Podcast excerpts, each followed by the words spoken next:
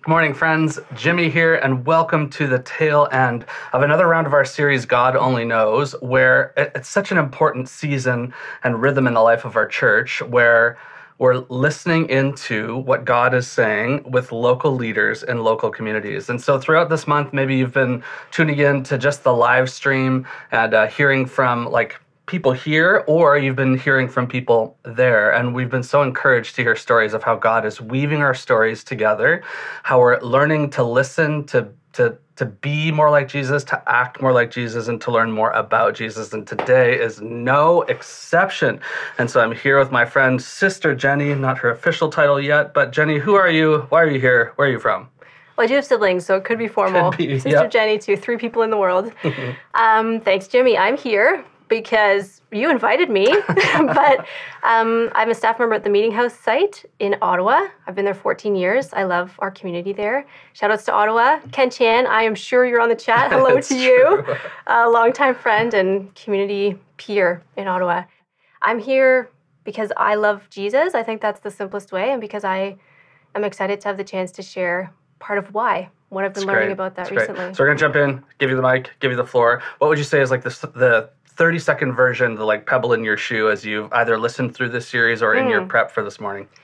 Well, um, I'm talking about Romans 14 and I'm talking about spiritual practices. They are not a traditional pairing of topic and passage, but they just kept coming up. So I'm excited to share why.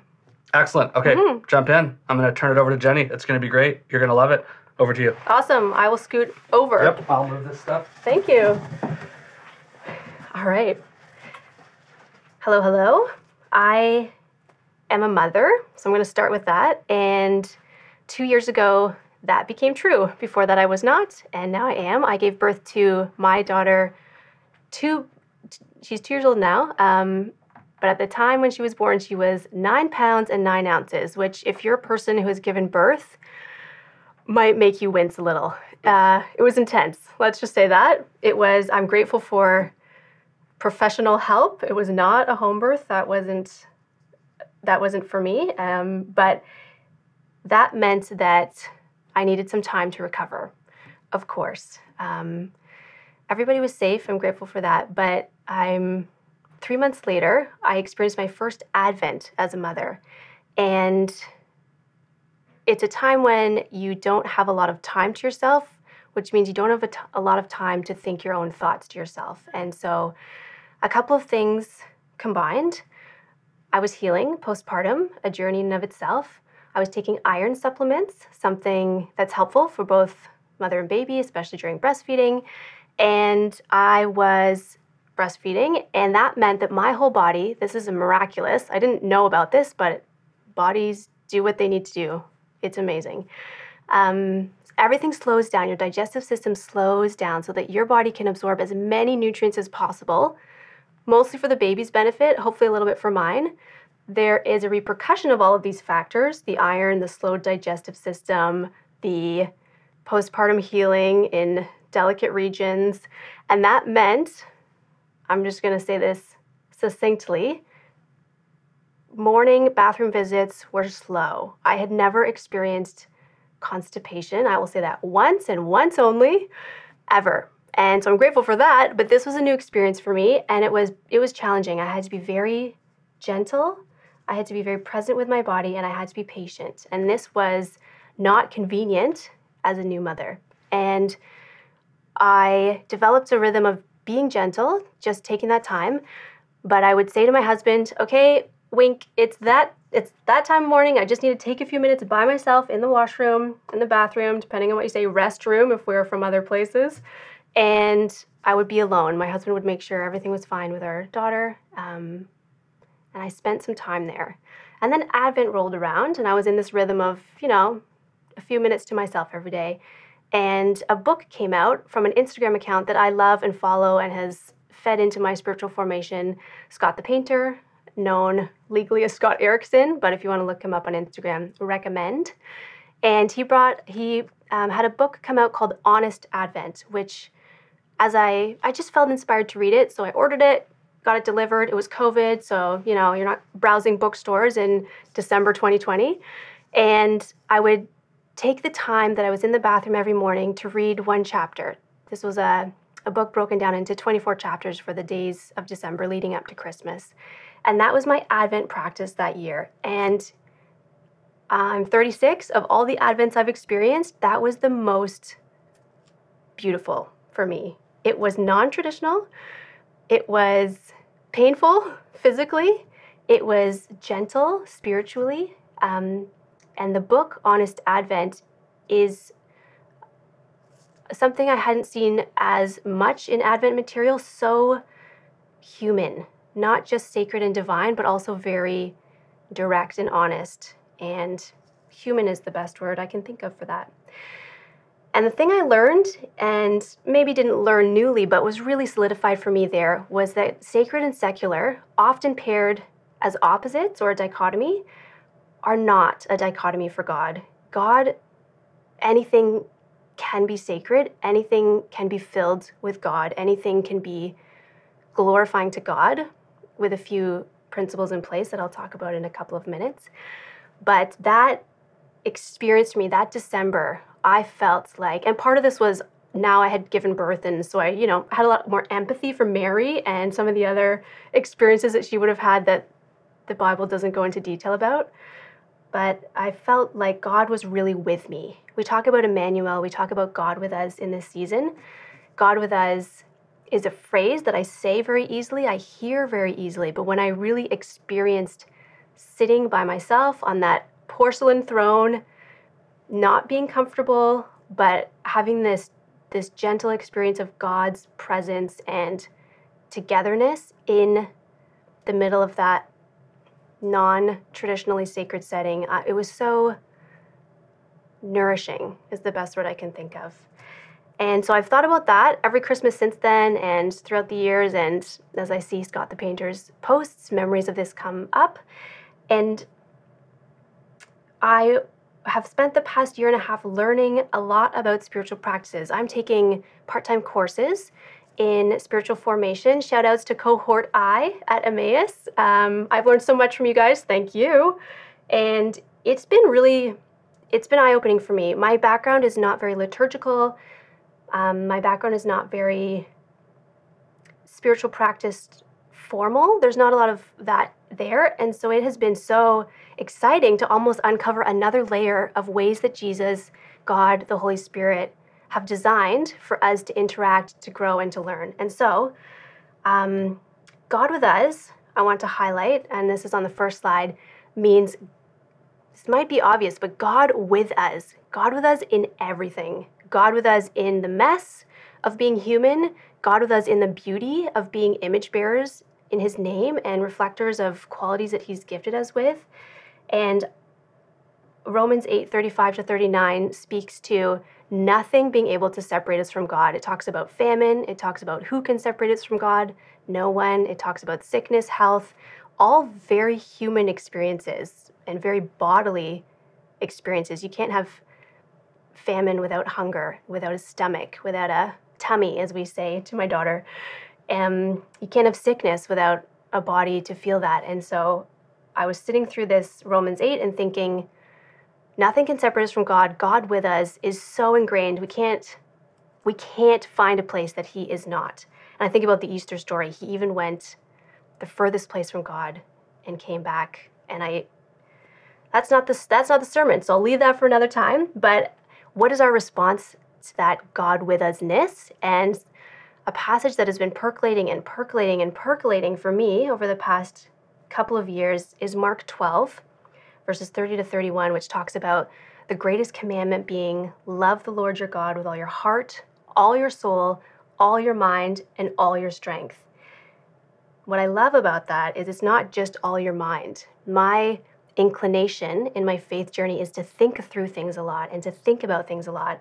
But I am learning to love a lot and to feel compassion and to have empathy and to relate and to not always need to understand with my mind. Or I'm learning in my body how to be still, how to be gentle. What does that feel like? How do, how do I live that? How do I act out justice and love and not just think about it or have empathy, but move towards those things?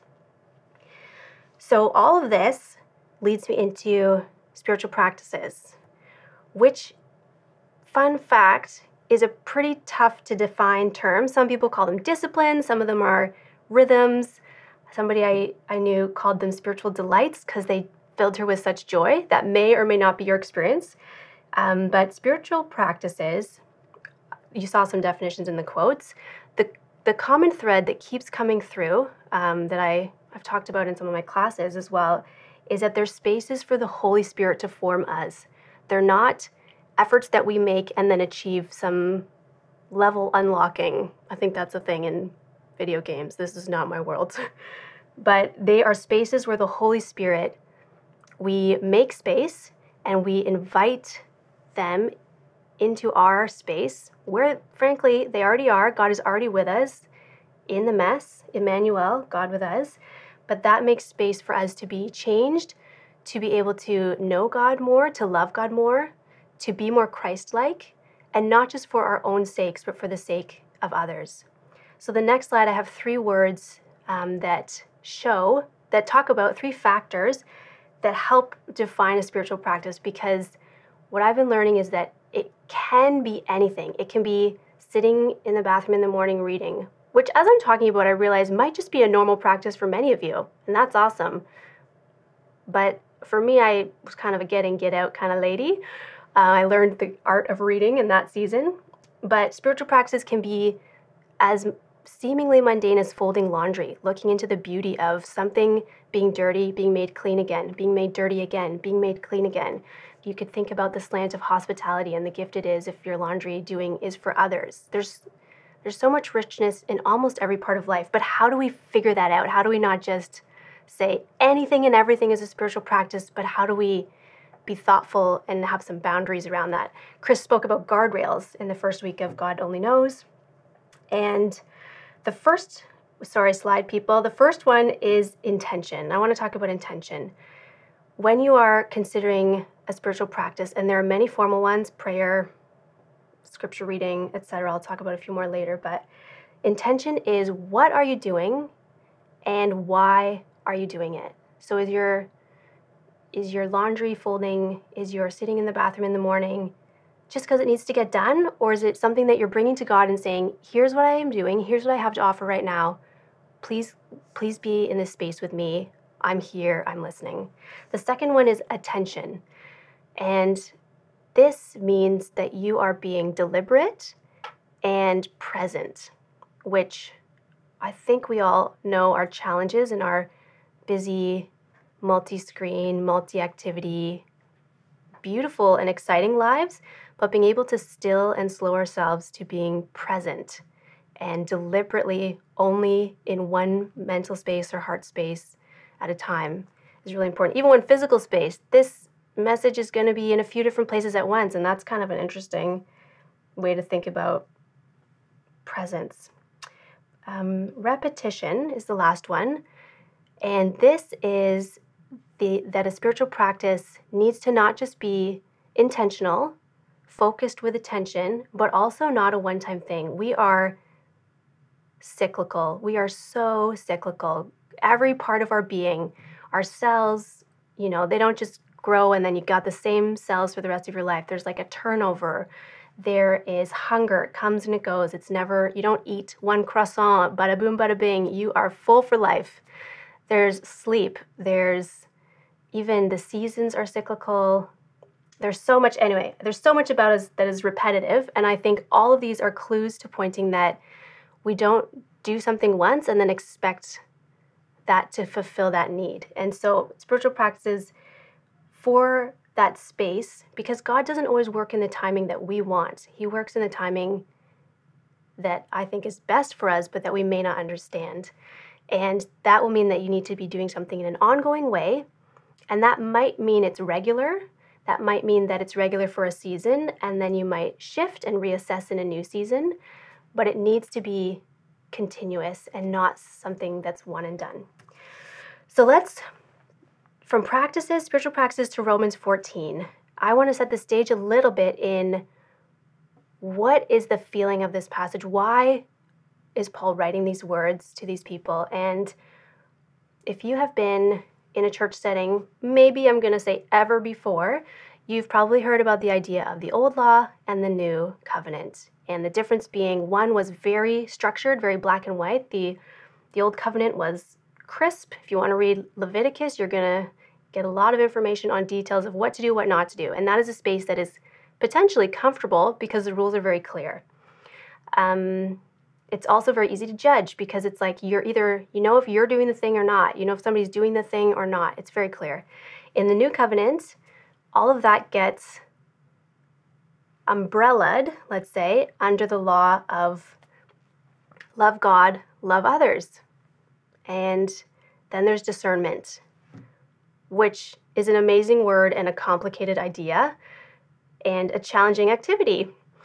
And discernment means that you get to take this overarching idea, love God, love others, and put everything else you do, everything else you decide through that lens or through that litmus test and figure out not just by yourself, with community. That's a huge part of this. I think we always lean towards the individual. That's our culture, that's our history. But to discern is what I'm doing, is how I'm feeling, is what I'm thinking, loving God and loving others. And so the Romans are fresh in this new covenant, like first generation experiencing it. It's uncomfortable because it's not as clear. It's an easier place to judge people because you're like, why didn't you just do this way? I would have done it this way. There's not a, well, it's, it's easier to judge maybe in both. Long story short, humans are good at judging, and God keeps reminding us to step back from that. But the Romans, as I was thinking about this, I was, I think a lot when I'm driving, when I'm taking transit, when I'm walking and I thought, what if all of the traffic laws, the old covenant, got removed, and then the new covenant was love other cars as you love your own car? How comfortable would you feel on the road, on the sidewalk, as a cyclist? Uh, we got a slide of what I suspect might occur here and there. This occurs with all the laws, with all the clear rules. And then the next slide is of a pedestrian crossing, Shibuya Scramble Crossing in Japan. I've been there. Up to 3,000 people can pass through this thing in one time. It's one of those intersections where um, all of the traffic stops and every single pedestrian light goes green, and you can go any which way you want to get to any corner you need. And so, this is a bit of an example of the scramble of everybody discern for yourself. Everybody's going where they need to go, but nobody wants to get run into. Nobody wants to collide with anybody else, and they don't for the most part. I'm sure if there's some phone users, it gets dicey. But this image, as I thought about car crashes and the discomfort of love other cars as you love your own car, I thought there's actually an example in our world where, and other places have scramble crossings. I know Yonge and Dundas started this a number of years ago, which was pretty fun. Shout outs to Toronto. But it is possible to discern, to have group discernment, but it's risky. Lisa spoke last week about the risk, how how joy generally comes not just out of comfortable and easy circumstances, but risk is often associated with that. And so to dive into Romans 14, I'm not going to read the whole passage, but please do because I'm speaking to the themes throughout. It's 23 verses, and the home church questions encourage you to read that. So if you are going to be at a home church, I love home church. Home church has formed me dramatically over the past 14 years of my time at the meeting house. I'm such a huge fan. If you find a group and you get that space of just being yourself with people that also value growing, loving like Jesus, it's such a gift. It's imperfect, it's messy, it's human, and God is there. So that's my quick home church plug. Um, but to move, move along to the passage, the first line of Romans 14 is Accept the one whose faith is weak without quarreling over disputable matters. This just stuck with me. Without quarreling over disputable matters. This passage is saying disputable matters exist. Our faith, our ways of being a faith community together are not going to be black and white.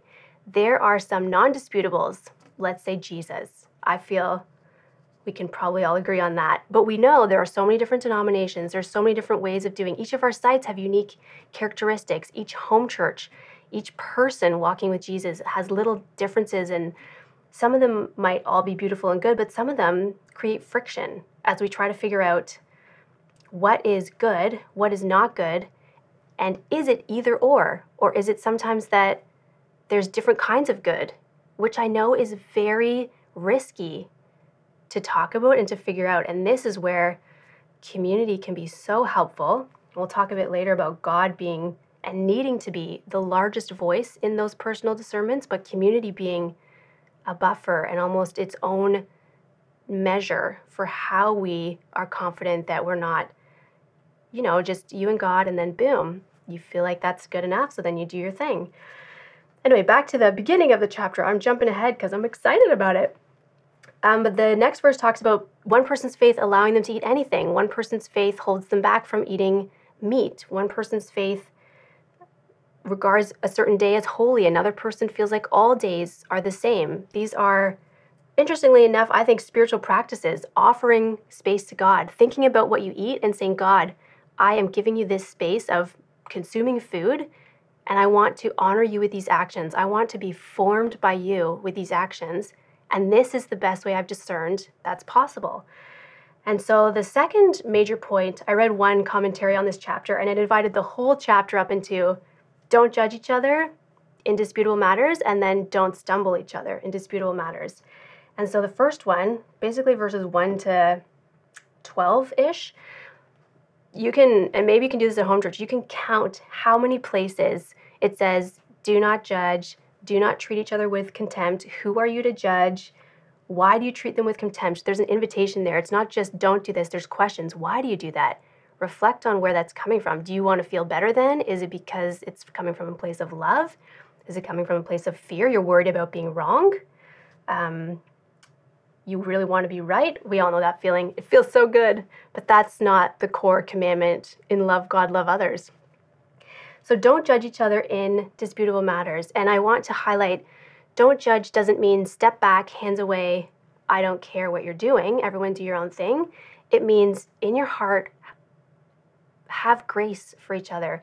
This first half of the passage also speaks to verse 3. It says, um, God has accepted them all. God has accepted all of the different offerings, all of the different disputable matters, all of the different spiritual practices that the Romans are doing with good intention for God, and He's so gracious with them. And so I think our our challenge is to not not just not judge, but extend grace and give the benefit of the doubt. Assume that our family members, our siblings in Christ are all doing their best and they may grow.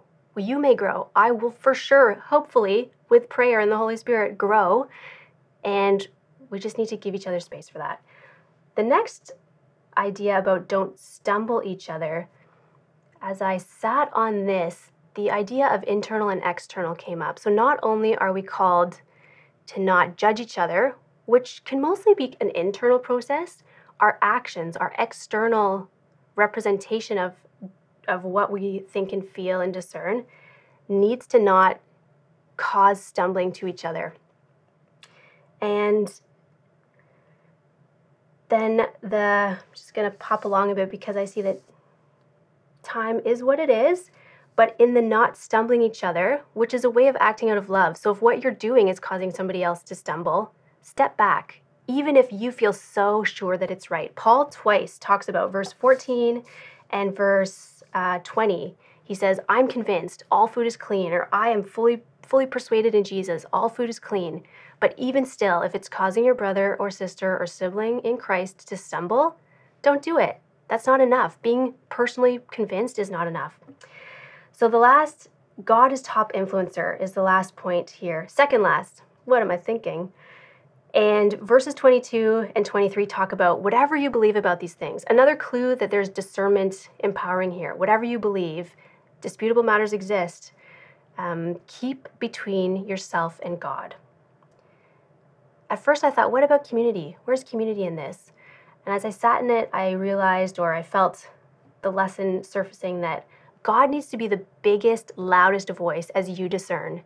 And then love needs to be the measure that helps you understand what that's like in community. So if you feel between you and God that every day is equal, or if you feel really strongly between you and God that one day needs to be marked as holy in particular ways, and that's a spiritual practice you offer, then let that loud voice speaking into that be God and sit sit before God in that and be willing for that to shift and grow.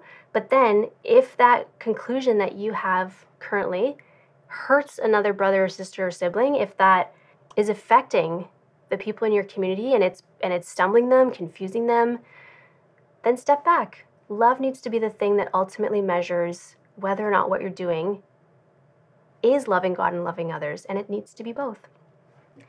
To try and wrap up, I have asked in the, you'll notice in the notes, I've asked, where have you, and then bracket individual, made space for the Holy Spirit to form you? And where have you, plural, made space for the Holy Spirit to form you? I'm a bit of a language nerd. I love words, and you in English is a fun word that can be plural or individual. But I asked this question because as I typed it out and realized it could be interpreted both ways, I wanted to highlight that because I want us to always remember everything we learn, everything we we grow in, that we marinate. Um, I I never want it to be just for ourselves. I think it's again easy to slant that way. That's how our whole culture is wired. But when we think about where am I making space for the Holy Spirit, that's never the full story. I ask in one of the home church huddle questions, where are maybe you and your huddle? Where's there space for you together? to participate in a spiritual practice, to make space for the Holy Spirit to form you for the purpose of loving God and loving others. The last question I have there is Where is God with us, with you? We are in week one of Advent. Happy Advent. I'm sure that's not the liturgical greeting, but I like to say it. Advent week one is about hope. It's about God fulfilling his promises through the birth of Jesus. It's about anticipation, looking back at the prophecies and I like to call them clues about what that will be like, what God with us will be like through Jesus. And this is an amazing season for spiritual practices. If you have pink and purple candles, you're already there. Those are the Advent candles. Um, you can Google that if you don't know what that means. It's not the traditional Christmas colors, but they're fun. But I want to ask where is God with us with you? Where have you maybe not seen God with us previously because you've thought, oh, that's the bathroom. That's like healing from birth. That is something that is just human and somehow spiritually neutral. I don't think there is a spiritually neutral. God is everywhere. God can be anywhere. God is like, He's so, He loves us so much. He's so excited to be with us, and He already is. And it's sometimes just opening your eyes and saying, I'm chopping some vegetables. It's not what I consider to be spiritual, but Lord, thank you for this food. My mind, my hands are busy and my mind is available, my heart is available. Or it might be that you're, you know, having a tough time with colleagues at work and your spiritual practice might be that you take a moment, you set an alarm, and you say, God, relationships matter more than being right, than promotions, than whatever it is. And so I encourage you to chat through that with God as your top influencer, but I encourage you to bring that to the safe, trusted, Jesus centered people in your life and discern. And it will grow and it will shift and it will probably be uncomfortable at times, like the traffic analogy, like Lisa talked about with risk and joy. As Laura mentioned, we're fragile. That is how we're designed, and it's beautiful. Um, I want to highlight a couple of books I threw in the teaching notes. There's a spiritual disciplines handbook with 75 spiritual disciplines in there that I have found. It brings joy to my soul to see so much variety and think, and there are so many more if we look at applying intention, attention, and repetition to the ways that we invite the Holy Spirit to form us. Lord, I love this community, and you love this community. So many of us love this community, and we're in a we're in a tough season, and we're in a joyful season of Christmas anticipation and a church season of lots of disputable matters, lots of non disputable matters, and lots of disputing about what is disputable and what is not. There's so much irony there. And I pray for grace. I pray that you would gift us with, with so much abundance of your love and your patience and your discernment as we all do our best to honor you and have that look a little bit different from each other sometimes and have that look aligned with each other sometimes. But i pray that you would that you would bestow us with unity and not worry about uniformity. All these things in your beautiful name. Amen